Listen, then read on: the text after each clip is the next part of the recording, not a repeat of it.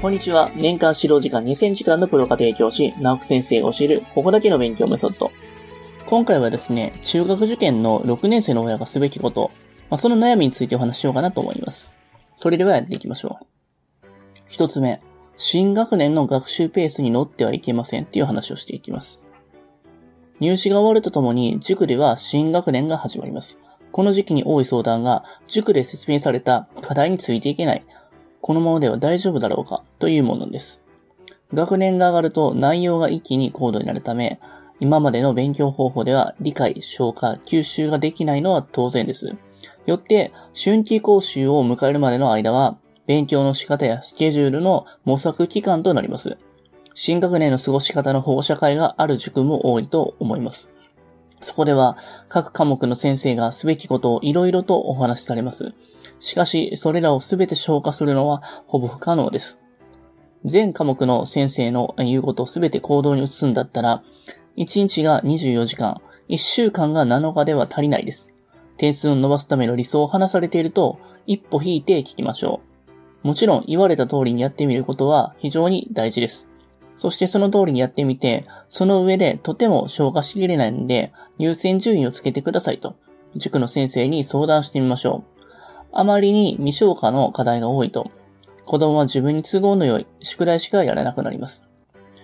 これからいちねんかんをスムーズに過ごすために、新学年が始まったこの時期こそ、いろいろ相談しつつ、努力をしている姿を見せて、先生とそういった関係をね、築いておくこと、それが我が子に最適な学習ペースを構築する第一歩かなと思います。二つ目、塾の学年が終わったのに、えー、子供のやる気が感じられません。えー、子供のやる気が感じられない。これは中学受験生の親のほとんどが抱える共通の悩みかなと思います。特にろくねん生の親は、焦りはね、結構切実かなと思います。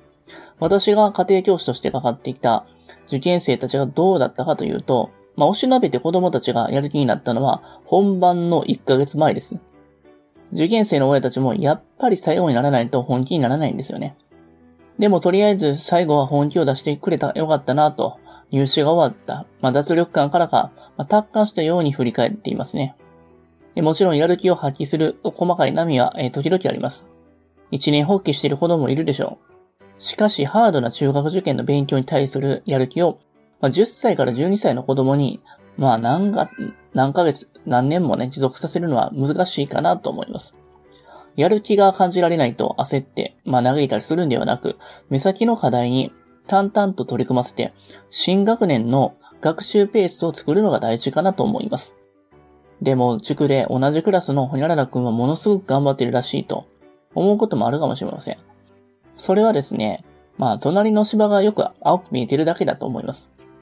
あらゆるレベルのお子さんを見ていますが、今の時期にバリバリとやる気スイッチを持ってやっている子はね、ほぼほぼないかなと思います。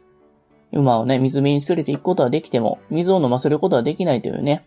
イギリスのことわざがありますが、子供たちはね、まあ、水辺に行って、えー、水をね、飲んでいます。には中学受験のね、レール及び塾に行って、そして勉強をね、しているということですよね。積極的に水をね、ガブを飲むことはね、ここまで求めるのは、今の時期ではまだちょっとここかなと思います。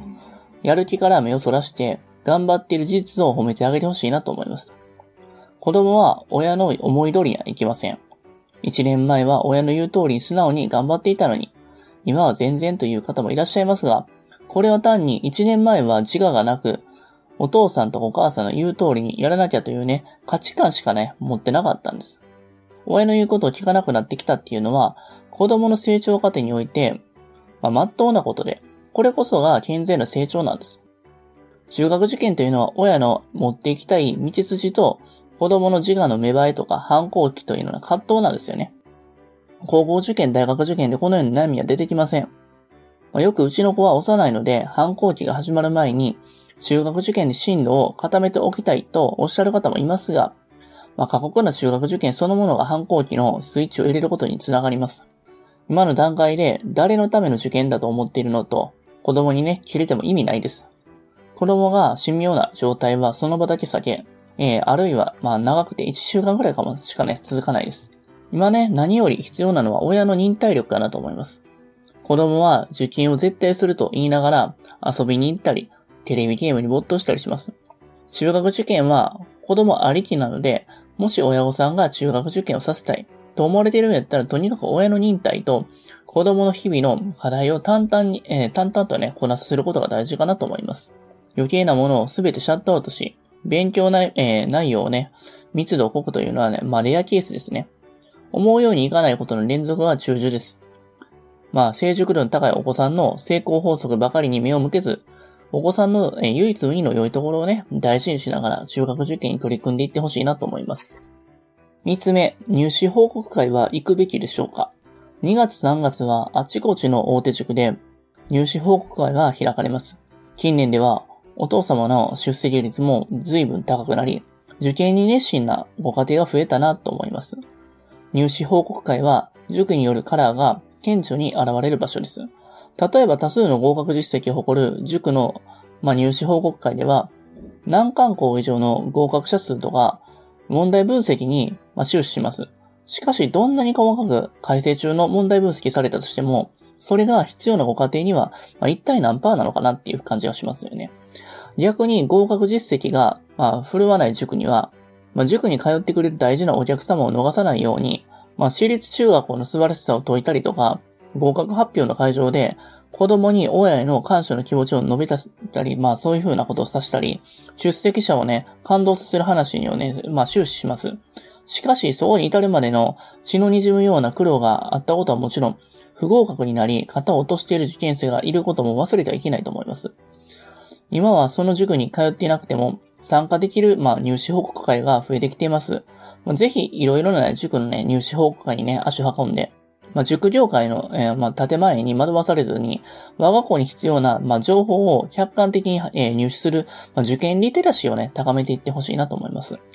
入試報告会で、えー、中学受験我が校の方針に合わないかもと考え、受験をやめられるものは、まあ、いい判断かなと思います。えー、そしてよっつめ、塾の宿題を消化しきれていませんという話をしていきます。新年度を機に塾を通う曜日が変わったお子さんは、さんがつに入ると塾のある曜日、ない曜日が、まあ、そろそろ体に染みついてくるかなと思います。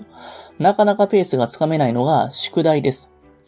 私も、まあ、指導先で、まあ、通っている塾の、まあ、授業の進度、その出された宿題のことなど、子供に聞くのですが、こと、宿題のことに関しては、何がどれだけ出たのかっていうね、全体像を把握できてない子がほとんどです。宿題はやったのとか、何が出たのと口で聞いてもあまり意味がないです。大事なのは出された宿題すべてを紙に書いて視覚化していって全体量を把握させることです。またどの宿題にどの程度の時間かかるかもと、まだ見当がつかない時期です。まずは親子で宿題の全体量を把握し、どの曜日に何をやるのか決めていきましょう。こうしていっしゅうかんの大まかな枠組みができると、各科目の宿題をこなすのにどれだけ時間がかかるか、まあ、把握しやすくなり、まあ、生活のペースもつかめるようになってきます。そして何よりスケジュールの立て方、スケジュール管理がね、身についてくるかなと思います。えー、そしていつつめ、えー、我が子が中学受験に向いているか否かの判断がつきませんという話をしていきます。中学受験はじゅういっさいとかじゅうにさいの子供に大学入試と同レベルの思考力が要求される問題を解かせるために、まあ本当に、ね、向き不向きがあります。中学受験を乗り越えるためのキーワードは成熟度と素直さです。成熟度っていうのは精神年齢と言い換えることもできます。難関校以上を目指す場合、高い成熟度は必須です。きちんとやっておきなさいというような抽象的な指示を具体的な行動に置き換えることができる。勉強してからテレビをね、え見るなど自分を律することができる。まあ、切ない歯がゆいといった抽象語ね、意味が理解できる。そういったことに該当します。まあ、一言で言えば大人ですよね。成熟度は身長と同じようなもので、無理やり伸ばすことはできません。学力的な、えー、措置がね、高くとも、成熟度の低いタイプは中学受験には不向きなんです。高校受験で大きく開花します。もちろん基礎学力も重要です。小学校のテストで苦労せずはちわり以上取れる学力がなければ、中学受験の内容にはついていきません。成熟度が低くても、素直さがあれば、中学受験で学力と精神力は適切に伸びていって、それなりの結果を出すことができます。また、素直さを発揮できるような親子関係を築けているかどうかも大事な要素だと思います。えー、続いてむつめ、中学受験にミラクル合格があるんでしょうか？毎年入試を通して痛感しているのが、収まるところに収まるということです。夏前の偏差値がさんじゅうはちでも武蔵に合格した子、秋の偏差値さんじゅうよんでもカリタスに合格した子、そんな例もたくさん見ました。まあ、いずれも一時的に下がった偏差値ではなくて、まあその時点での実力です。まあ彼彼女たちは何度も心が折れながらコツコツと本当にコツコツと頑張り、入念な志望対策を講じたんです。隣で教えている私の方が、まあ頭が下がる思いでしたね。一方、どうしてもあの学校に行きたいと、まあ、そういった憧れとか、そういったものが一番人、人一倍強い人でも、そこに向けた正当な努力とか、学習方法を講じがなかった子っていうのは、やはり合格できませんでしたね。現実を客観視せず、単なる根性論でがむしゃらに頑張っても、まあ、残念ながら合格ができないんです。世の中には様々なミラクル本が売られていますが、志望校に合格するのはミラクルのおかげではなくて、きちんと何かしらの理由があります。昨今は受験校が定員割れしていって合格とか、そういったケースもありますが、それ単に運が良くて合格ではありません。中学受験の真髄は合格ではなくて成長です。えー、これからいちねんご、まあにねんごの入試に向けて、我が子の成長を感じられる受験勉強になる期間ということを、えー、心から応援しています。今日もありがとうございました。